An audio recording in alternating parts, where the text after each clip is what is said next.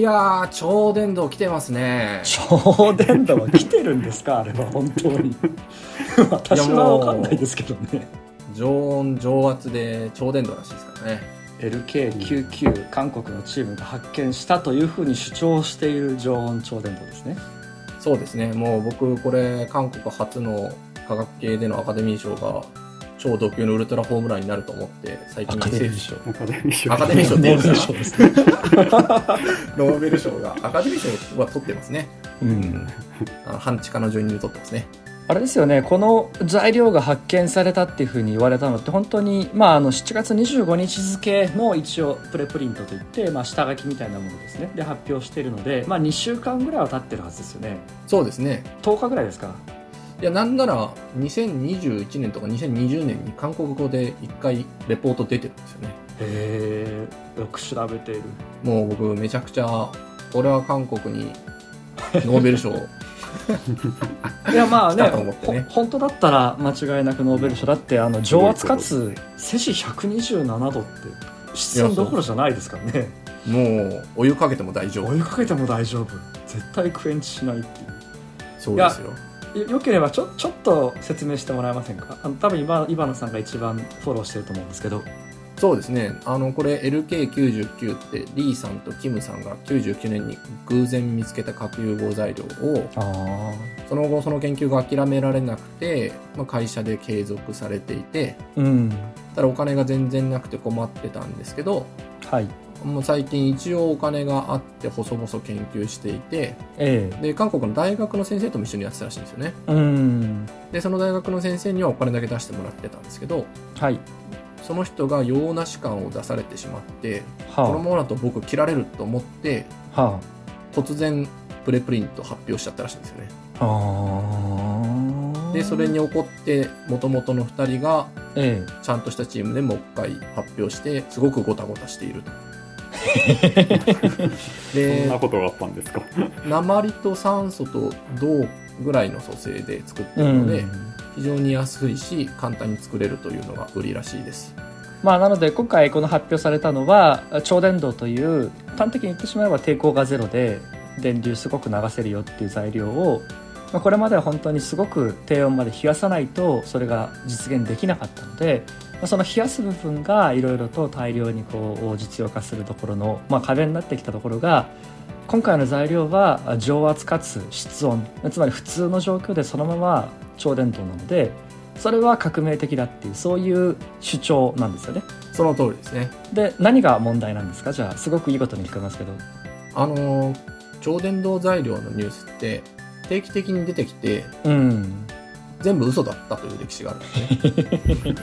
あの本当に歴史をたどるとえ僕らの科学者が最初に習う倫理教育でえうん。皆さんベルケンの超電導材料のはい。研究不正みたいなのがもううん。極めて有名、日本でいうとスタップ細胞ぐぐらい世界で倫理違反で有名なのが、そのベそうですね。ルケンの研究で。うん。でそれが超電導材料だったりするのでうん。やっぱり超電導材料の人たちは嘘ついてるんじゃないかっていうのをよく言われる原因ですねそうですね。ただまあなぜか LK99 に関しては、そう。一瞬みんなが疑ったまあいつものやつかと思ったもののそう。何かを何か信じさせる根拠が結構あるらしくてそ世界中で再現実験をしていてううん。どうやらそこそこ成功してるらしいうん。とのでうん。注目に値しますねそうなんですよね。私もともと学部が物性物理だったこともあってその常温超電導っていうことを主張する材料なんて本当に定期的に出てきて全然盛り上がらないと思ってたんですけど今回すごく全世界的に盛り上がっていて逆逆になんでなんだろうと思ってますね。そうですね、まあ、うん。バックストーリーが結構面白いっていうのと、あの最初のプレプリントが稚拙な書き方ではあったりでただすぐ著者が出てきて発表するのも、まあ、全部韓国語でしかやらなかったりしてうん。で何とも言えないストーリーの面白さがまずあります。いやそもそも今日私初めてそのリーさんとキムさんが99年に発表したから LK99 だって知ったのでそれだけでも私収穫だったんですけど。いや面白いですよ。あれストーリー読んでいくだけで面白いですよ。あのたまたま、ええ。っと、真空のガラスの中に入れてえ電気炉の中で熱するんですけどえ作ってる過程でたまたまそのガラス管が割れてちょっとだけ酸素が入ったことによってえはあ。超電導状態になったみたいな逸話とかもあってあこれ本当だったらもう映画化間違いなしって感じですあうね、ん。まあで日本のあの通電するうんプラスチックだって留学生の人が日本語聞き間違えてなんか濃度100倍か1000倍かなんか試薬入れたら偶然出来上がったみたいなそういうあれも面白さがありますよね。そうですね。そのとそれに近いですね。うんうん。すごく楽しく見てます。あ、うん。でだいぶ前置き長くなっちゃいましたけど この番組はあの超電導ではなくて最近何かとメディアを探す核融合のニュースをプラズマ核融合学科に所属する若手科学者が技術的に生きる正しく面白いポッドキャスト番組です。で担当するのは大阪大学の岩野とそしてえ九州大学の武田とえヘリカルフュージョン社の後藤です。この番組はプラズマ核融合学会の専門委員会ザ・アウトリーチの支援を受けて活動していますまあ、でも今ね超電導の話と核融合の話違うっていう話もありましたけど後藤さん超電導と核融合ってすごく密接に関わっているんですよねあはい、そうですね。すべてってわけではないんです。核融合の中に磁石の力、まあ、磁場の力を使ってあのプラズマを閉じ込める方式がいくつかありまして、まあ、これらはみんなそのコイル電磁石を作らないといけないんですけど、うん。まあ、やはりその時にまあ強力な電磁石を作ろうとすると、まあ、たくさん電気が流せる電流が流せる、うん。まあ、超電導磁石がやっぱり必須だろう。はい。で、まあ、実際、まあ、今いろんな国各国もそうですし、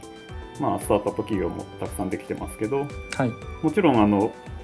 上電導のコイルを使ったりとか永久磁石を使ったりっていう発想をやってるところもあるんですけども、まあ、大半は超電導のコイルを使おうとしているので、うん。まあ、そういう意味で核融合と超電導は切り離せない関係かなと思いますね。うん。まあ、今超電導って一口におっしゃいましたけどいろんなタイプの超電導がありますよね。はい、でまあ高温超電導って呼ばれるものってあの一般の人がイメージする高温とは全く違ってだ大体どれぐらいが境なんですか？液体窒素温度ぐらいから高温なんですか、そうですね。液体窒素超電導になるものを基本的には高温と呼んでますね。うん、なのでマイナス196度ですよね液体窒素ってね、だから全然全然低温一般の人からしたら全く高温じゃないんですけど、うん。あくまで比較的高温ですね。うんうんそのどっちをこう採用するかっていうのも結構この界隈では論争になるというか、まあ、高温超電導で作れるっていう人もいればあんなん絶対使えないっていう人もいたりしてそのあたりはすごくこの辺りではホットな話題ですよね。そうですね。まあ高温超電導の方がの時代がだいぶ新しいので、うん超電導自体はもう100年ぐらいあの最初に発見されてから経ってると思いますけど最初の方に見つかったのは全部、えー、と今でいう低温超電導と言われてるやつで、まあ、当時は1個しかなかったんで低温も高温もなかったんですけどで、まあ、その後だいぶ時代下って、まあ、40年ぐらい前にうん。そういう高温超電導というものが続々と見つかってきてでただまああの、まあ、高温超電導の方は現状はなかなかコイルにするのは難しい。うん。ということもあってあの応用としてはまだそんなに広がってないですけど、まあ、一方でやっぱり、まあ、そのマイナス196度と気体ヘリウムの低温超電導のマイナス269度って、まあ、どっちもごく低温じゃないかと思うかもしれないんですけど、やっぱり低温の世界でこういう何十度か違うと、まあ、世界も全然変わってくるので、うんまあ、その辺で、まあ、高温超電導いろいろ魅力は大きいんですよね。なるほど。まあ、ものになればあの例えば核融合炉でいうとすごくコンパクトな核融合炉がもしかしたら作れるかもしれない。っうんていうようなこともあって、まあ、特にスタートアップ関連は高温超電導推しのところがまあ弊社もそうなんですけど多いですね。はい、あ御社もそうなんですか、まあ、あの高温超電導って言えばコモンウェルスフュージョンシステムスもトカマクエナジーももうそこにい。一点張りというかそこにかけてるところがありますけどはい、御社ヘリカルフュージョン社も高温超電導なんですか？そうですね。弊社もあの高温超電導であのヘリカルコイルを作りたいというふうに考えてます。どっちかというと、高温超電導の技術持ってるのヘリカルフュージョンだけじゃないですか。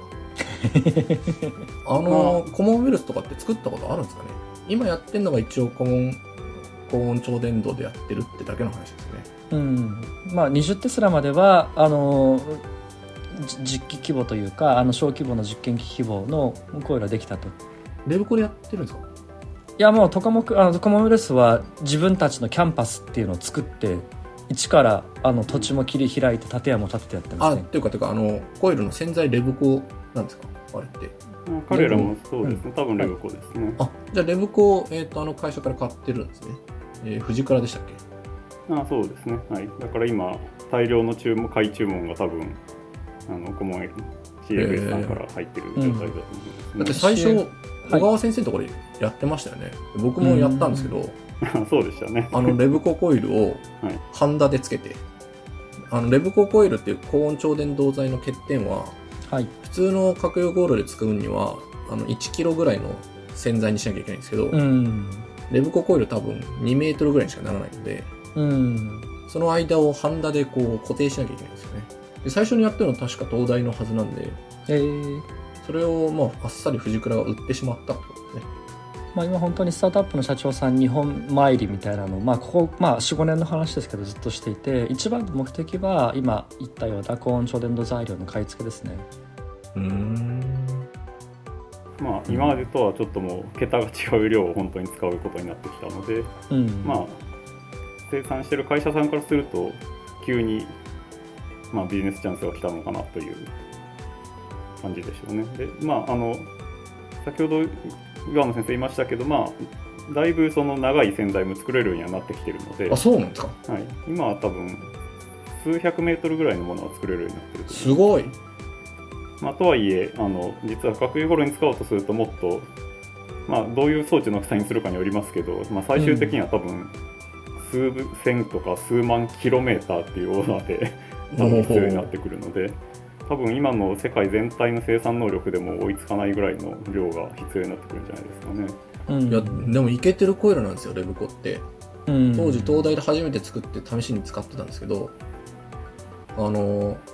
超電導コイルって電流取り出すのがむずいんですよ、はい、うん。まあ、普通につなげっぱなしだったらそこから電流抜きゃいいんですけどあのほっといたら電流永久に流れ続けちゃうんで,、はい、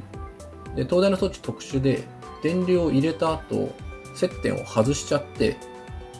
プラズマの中にプカプカ浮かせてたんですね。実験終わったら着実させてそこから電流抜かなきゃいけないんですけど、普通に失敗して抜けなくて、どうしようかなってみんなで考えたら、これ温めりゃ超電導からなくなるから、勝手に加熱されてなくなんじゃねみたいな話になって、じゃあそれでいっかって感じでずっと温度測ってモニターしてたら、溶けてなくなっちゃうかなっていう不安もあったんですけど、はい、意外にシューって感じに温度が上がって、そのまんまその後もずっと使えたりしたんでうん。すごいタフな材料だなっていう印象が。本当ですか？なんか私教科書で読んだのはなんかそうやってサーマルクエンチとか一回起こしちゃうとダメージ入ってみたいな。そうなんですよ。だから当時はビビり狂ってましたよ。うん。何千万かするコイルこれで終わりだって話になっててみんな絶望してたんですけどそこからこれでいいんだって話になって、毎回クエンチさせてました。できちゃうもんなんですね。武田さんおっしゃった通り、基本的にテープ形状してるんですね。今、レブコ、レブコって言ってたやつは。うん、そう、レブコって何だっても皆さん思うかもしれないんですけど、超電導を何で作ってるかっていうので、あの、レブコのレアは、レアアース、要するにイットリウムとか、ガドリニウムとか、ユーロピウムとか、まあ、あんまり皆さん 馴染みない元素だと思いますけど、そういう気取りの元素と、えー、っと、あと酵素と、え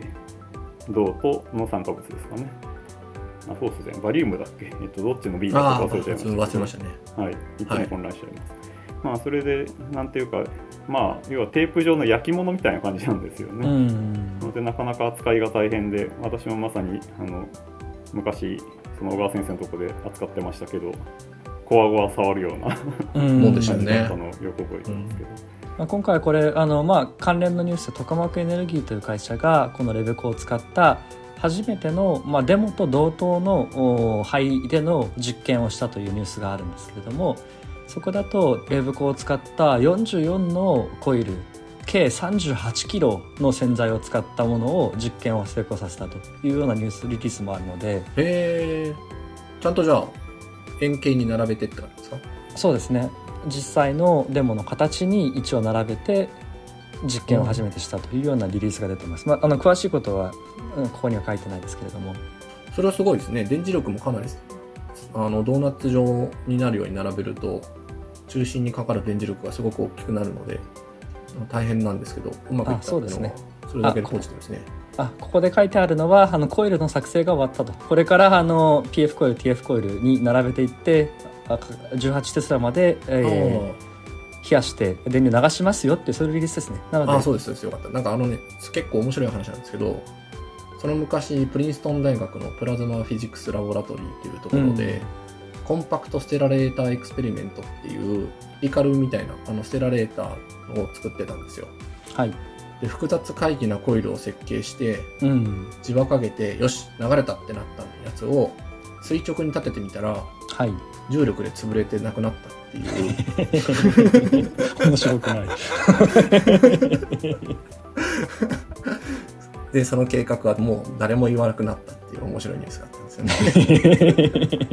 プリンストンは昔からねトカマク燃やしたりねすごく面白いことをやってくれるとこですよね。いいですね。チャレンジングですね。NSTX も爆発したらしいですからね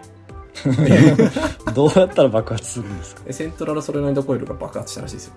どうやったらそれも一応爆発するんですか？還元例が引かれてるので言っちゃいけないんですけどね。爆発っていうかと溶けたんですかね？いや爆発したって言ってました。いやもどううプリンストンって。いやもうプリンストンって本当爆発させることで有名な研究所ですよね。彼らの最初のトカマクも爆発して終わってるんですよ。火事かなファインマンさんが書いてますよああご冗談でしょう。はい。こんなとこ絶対火事になると思ったら本当に火事になって終わりましたって書いてあって。ファインマンさんらしいですね。ねあいいですよね。あんまり爆爆発爆発言うと核融合炉爆発するかと思われちゃって困るんで。まあまあ。火事になったと今日はそういう意味でもちょっと朝鮮に関する話題が今出ているのでこの朝鮮に関する話題お二人の意見聞ければなというふうに思っているんですね。はい。えっとでしたらあ読み上げていきますね。読売新聞のニュースです。えー見出し夢のエネルギー核融合発電でエネルギー自給自足技術開発支援へ文科省検討会が原案ということで、えーこれは8月4日の記事ですけれどもこの次世代エネルギーとして期待される核融合発電の研究支援に関して文部科学省の有識者委員会が有識者検討会がまとめる中間報告の原案が判明した。2035年に核融合発電で生み出した電気を送電線につなげ60年までにエネルギーの自給自足を実現するとしている、まあ、同省は4日に開く同検討会で原案を示すということで、えー収録の段階ではこの原案が示されたわけです。でここで一応この中間報告原案のポイント4点だけ、えー申し上げると2035年に核融合発電で生み出した電気を送電線につなぐ。60年までにエネルギーの自給自足を実現。核融合の小型化や長寿無化を進める。カーボンニュートラルを目指し核融合エネルギーで、えー燃料を作るほかあ大気中の二酸化炭素を回収すると。いうことで、まあ、今回この原案ですね一般に公開がもうされているのでこれを見ながらできればあ岩野さん後藤さんの意見なんかを今日は聞きたいなというふうに思ってきたんですけど、まあ、そもそもどうですかこの挑戦的な支援2035って聞いて。なんかあのちょっとまず日本語はだいぶおかしくて気になってるところが多々あるんですけど 電気を送電線につなぐ？どういう意味これ？えっと、一応原案としては2035年にはい。電気エネルギーとしてフュージョンエネルギーを実現というのがあ結局あの示された実際に示されたあ中間取りまとめの実際の文章です。なるほどなるほど。フュージョンエネルギーを使って電気エネルギーを作るとかそういう感じじゃなくて電気エネルギーとしてフュージョンエネルギーを実現。なんでなんでこんな言い回しになるんだろうな？まあ、要は今回この検討会でこのフュージョンエネルギーというものが電気だけでなくてさまざまなものに使えますというところですごくいろいろな議論がなされたんですね。で熱利用も含めてですけれど、まああの多様な社会実装に向けた革新用途の実証とで過半装置やあ宇宙推進装置などの新展開が認める技術の原理実証等というような文章も入っていますので、まあ、ここに波及効果の例として、えー宇宙ロケットへの応用であるとか粒子等を利用した医療技術や環境技術ということが盛り込まれているように、まあ、いろんな用途がある中で2035の実現するターゲットとして電気エネルギーは実現しようというふうに言っているわけです。あなるほど。なんかそのいろいろ盛り込まれてる時はもう官僚っぽくて絶対ダメなプロジェクトだなって一瞬思ったんですけど それを置いといて電気に絞ろうぜって言ったわけですね。誰かが言ったんでしょうね。なるほどなるほど。いやまあそこはあったんですね。うんまあ、そもそもこの背景から申し上げるともともとこのフュージョンエネルギーに関する国家戦略というのが内閣府から出た時に、まあ、一文としてえー、ゲームチェンジャーとなりうる小型化高度化をはじめとする独創的な振興技術の支援案を強化することという一文が入りましたのでこれを受けて文部科学省としては、まあ、どういう検討が可能であるかを、まあ、検討会というものを作って、えー、検討しましたと。いうことの中間取りまとめが今回公表されたわけです。なるほど。おクレストっぽい有識者提出資料がありますね。うん。ねどの有識者でしょうね。なるほどね。はいでまあいくつかやっぱり議論の軸があったわけですけれど、まあ、今回有識者の一人の方から言われたのは、まあ、あの原型炉から実用化に向けての工場の部分で取り組むべき実用あ技術ギャップはここにあると、まあ、原型炉というのは第1号の発電所で実用炉というのはまあ経済経済的な妥当性を持った発電所なのでそこに向けてはこういうのが必要ですよという話があったりですとかあとはまあ国内外のスタートアップ今あいろいろ革新的なことをやっているので、まあ、革新的な研究として一体どんなことをやっていてで我が国としてそこにどうやって取り組んでいくべきなのかというような議論があった上で、まあ、今回のこの新しい目標案というものが出されたわけです。なるほど。すみません、もう一回あの新しい目標案、えっ、ー、と振り返ってもらっていいですか？一番ネックになるのが、はい、えっ、ー、とまあ目標案今回このプロジェクトはバックキャストで考えているんですね。というのは、まあ、第1回の検討会であの文科省というか、まあ、内閣府も進めているムーンショットという、まあ、ハイリスクハイリターン型の研究支援として核融合を進めていくべきだという結論になりましたのでそうなるとバックキャストを考えなければいけなくてそうするとまずはこうビジョンからあバックキャストしていくとそうすると、フュージョンエネルギーで何を実現するかというのが3点書いてありますでこれは2060年、まあ、これ2060か50かという議論もあるんですが、まあ、2050または60年に、まあ、ネットゼロ社会を実現する切り札としてフュージョンエネルギーが中心に位置し人類が消費するエネルギーを持続可能に供給し続ける安心安全なエネルギーシステムを、まあ、フュージョンエネルギーで実現をすると。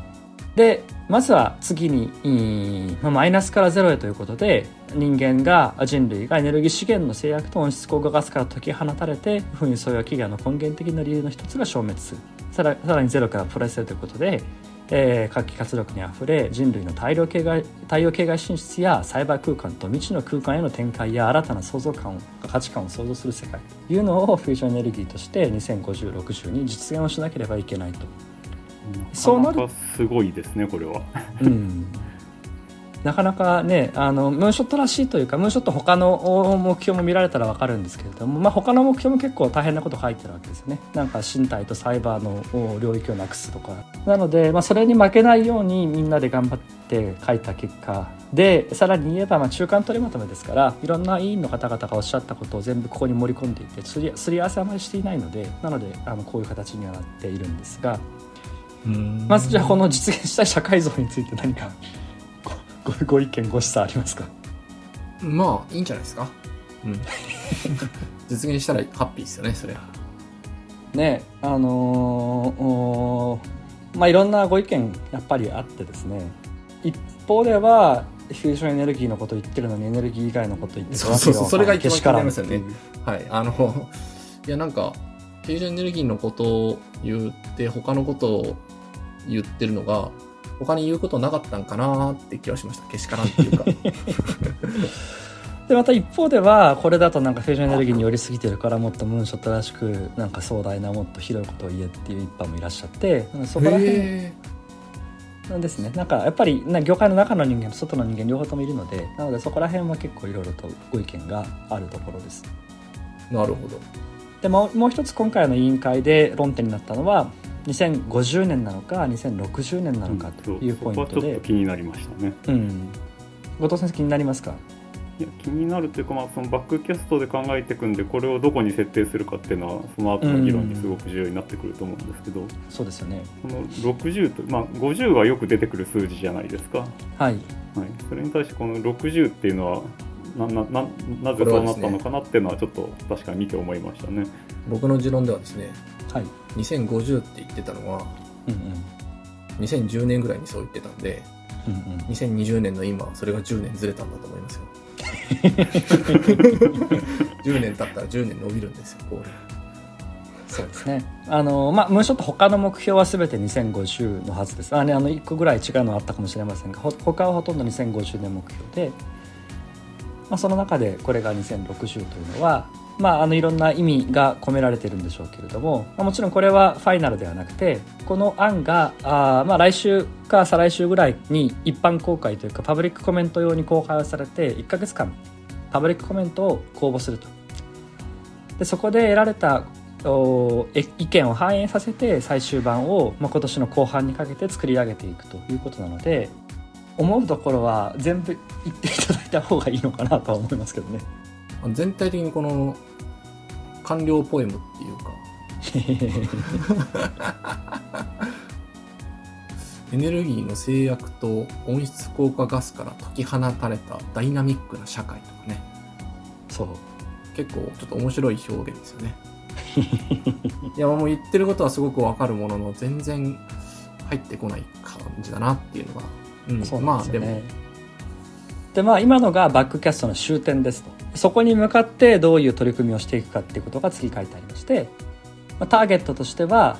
安定的で豊富なフュージョンエネルギーによるエネルギーの自給自足を実現をするでフュージョンエネルギーによる幅広い産業の炭素排出の抜本的改善を達成をする。都市部も村落部もフュージョンエネルギーで炭素排出量を改善する。大気中の二酸化炭素を回収する。産業革命以来のサイクル逆転をフュージョンエネルギーで駆動する。そのためには2035年には電気エネルギーとしてフュージョンエネルギーを実現しなければいけないというようなターゲットの立て方が中間取りまとめということになっています。なるほど。2060年にそこまでやるから少なくとも核融合から電気取り出すのは35年までにやれよってことなんですね。そうなんですでもその核融合から電気取り出してからなんで25年もかかるんですかその後。ありがとうございます。私が委員会で発言したのと一緒のことは違うか。今から7年で核融合はできフュージョンエネルギーはできてなぜかその後25年かかってもうちょっと達成できそうなことはそう。そうとか言っちゃいけないんですけど。逆逆ですよねこれ。フュージョンエネルギーがありゃ7年で今言った自給自足やら何やらは達成されるのにそっちに25年かかるんですねそこなんですよ。であのあのさっきも触れた通り2060か50かというのはまだ議論の最中ということになっていますので、はいはい、そこはあの変わるとは思うんですけどね。でさらに言えばこれを実現するために技術的な課題として例えば2035年に革新閉じ込めを実証しなければいけないとか多様な社会実装に向けた実証しなきゃいけないあえ35年に革新閉じ込めを実証しなきゃいけないんですねここがやっぱりこの中間取りまとめの難しいところでまいろんな意見おっしゃった委員の方々の意見をまあ総合してるわけですよねそうするとビジョンを示した前半の部分を示した委員の方々と、まあ、後半のこの技術的な必要性を示した委員の方々というのは必ずしも一緒の方々ではないというか、まあ、お互いすり合わせも完全に終わっていないのでなのでこの前半のこの社会像ターゲットと後半のこの研究開発目標が一致してないというのが、一つの課題ですね。なるほど。まあ、今、後半とおっしゃっていただいた技術課題って、技術課題、はい。これ10年ぐらい前から変わってないですか？ね。同じこと書いてあるんですけどね。うん、まあでも、それは置いといて。しかも僕さっき7年とか言いましたけど、12年後ですね。うん、2035年は。じゃあできんのか。うん。うん。12年後っつったら、12年前って言ったら2011年。ああ。僕がドクターをそろそろ取るかって言ってるんですね。なるほど。確か自衛隊にいた時ですね。ああそこから、なんか、技術の進歩があったんでしょうね。そこからの技術の進歩と同じぐらい、それ以上の技術の進歩があると、12年後には核融合ができている。核融合炉ができて発電していると。うん。なるほど。あれでも私結構意外でしたね。なんかもうちょっとこう2035のエネルギー実現っていう目標については反発があるものと思ってましたけど別にイバナさんも後藤さんもそこはそこまで反発というか抵抗ない感じですか？そうですね。いやまあスタートアップ各社まあ弊社もそうなんですけどまあその辺りを目標にして頑張りたいと言ってるところでもあるので、うん、まあそれだけを単純に見た時に、えーと、それは無理でしょうということは、ま、思わないんですけど、うん、まあ、ただ一方でこのこれまでの、まあ、文部科学省を中心に出されてきていた計画とかなりなんていうか齟齬があるというか、うん、かなり思い切ったなと思う感じのところはやっぱありますよね。うん、要するにこの現実に動いているイーターなり原型炉なりの動きと、はい、この2035年に電気を作ってしかもグリッドに行く出すっていうところがどのようにそのあの文部科学省としても考えてるのかなっていうのが ちょっと気にはなりましたけどね。うん。そうなんですよね。文部科学省としては原型炉といって政府として国として作る第1号の発電所については別の委員会で審議をしていてここでは2050年ないし2045年にこの発電所が完成をするというようなそういった絵を描いているわけです。そこで一方でこの2035年に電気エネルギーとでもちろんこれはあの主語が違っていて2045年に完成する2050年に完成するのは、ま、政府としての第1号発電所であって2035年に実現をするのはあの必ずしも政府の発電所ではなくて、ま、スタートアップも含めてどこかが実現をするということなので、ま、そこの主語は違うとは家ですよね。その僕が2035でそこまでめちゃくちゃでもないかなと思ったのは、はい、どっかの文言でさっきちらっと見えたんですけど、はい、そこから長寿命化しますよみたいな文言があったんですよね。2035年に作る装置はもう2時間でもいいから発電して実証して終わりっていうことを考えるんであれば、はい、できんくもないかなっていう。ただまあそうなんですよね、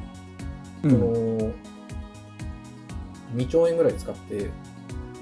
発電してゴミに捨てるっていうのが許可されるかどうかっていう。うんいやそれは実は非常に重要なポイントだと思っていてそれこそ発電にしてもまあ、あのプラスの発電というか使用したエネルギーよりも多い電力を出して初めて発電だっていうことをおっしゃる方々といや別に例えば100の電気使って10しか電気が出てこなくてもそれは発電だっていう方々とやっぱりいらっしゃるわけでで定義を後者に持っていけばそれは実現のハードルっていうのはものすごく下がるわけですよね。でそうですね。もうできますね、うん、それだったら。うん。でそれは私は決して間違ってはないと個人的には思っていて。そうですね、うん、最初のウラン原発だってえゼロ出力なんて山ほどあるんで、うん、そういうものだと思ってもらっていいんだったら2035年に、はい、まあ形なりにもっていうのはできんくもないかなとは思いますが、まあ、そのトリチウムが足りない問題とかは解決難しいですけど、うん、そういうのを置いとけば。はい、っていうことを言ってるのかなと思いました。はい、行間を埋めていただいて感謝ですけれど先ほどの新聞記事の方はグリッドにつなぐってことを書いてましたよね。いいことをおっしゃいましたね、はい、でここを見るとそういう表現は見えない気がしたんですけど。正確に申し上げるとこの資料2回公に出てきてるんです、はあ、8月3日と8月4日と2回出てきていて8月3日ではアシスティですね。内閣府の科学技術イノベーション会議あそこに原版の原版が提出されていてその原版の原版こちらも公開されているんですがここではグリッドに接続すると書いてあったんですが、まあ、あの原版の次の日になった時にはあのグリッドに接続するという表現が削られているということで。LK99 みたいですね。それはそれはどうなんですか？あれもすぐ2回目が出ましたなるほど。じゃあ新聞記事の方はその原版の原版の方を見て書いたということなんですね、はい。まあ、LK99 みたいにではないですけれど非常に挑戦的な取り組みというのを日本政府としても、まあ、検討を始めたということで2035というふうに言えば欧米よりも場合によっては早い目標を言えることになりますし、まあ、こういう、まあ、いろんな意味で挑戦的な取り組みっていうのをお堅い文科省が始めたっていうことは一つ私はそれ自体は非常に好意的に見ています、まあ、一方で業界の方からは本当に賛否両論すごくご意見いただいているのでこういうところはまあ年末までありますから良い内容にしていきたいなというふうに思っているところですね。頑張ってください。武田さんがこの委員会に入ってるんですか？そうです。委員に入って。武田さんはじゃあこのご意見に全面的に賛成されている いえあの無言は賛成ではないので無言は賛成ではないんですか？難しいところですはい、あのちゃんと議事録の中で反反対するべきところは反対していますので、なるほど。まあでもこれを見て僕が思うところといえば、ええとりあえず青森県に土地を買おうってことですね。2035年に何か作るとしたら、ほぼ確定で青森県の6カ所村になりますからね。え、その話も今度したいですね。あ、そうですね。もう、それは確かにももがりが上がりそうですね、どこがうん候補地なのかっていう。いやいやいや、もう6カ所村一択じゃないですか。いやわかんないですよ。あんなに、あんなにやってもらっといて、うん僕大好きですよ、本当に。はいいやー、それも楽しみですね。じゃあ、今回はこんなところですか？はい。では、あの、今回もお聞きいただきましてありがとうございました。また次回ありがとうございまもした。いろんな話をしていきたいと思います。よろしくお願いします。はい、お願いします。ありがとうございました。ありがとうございました。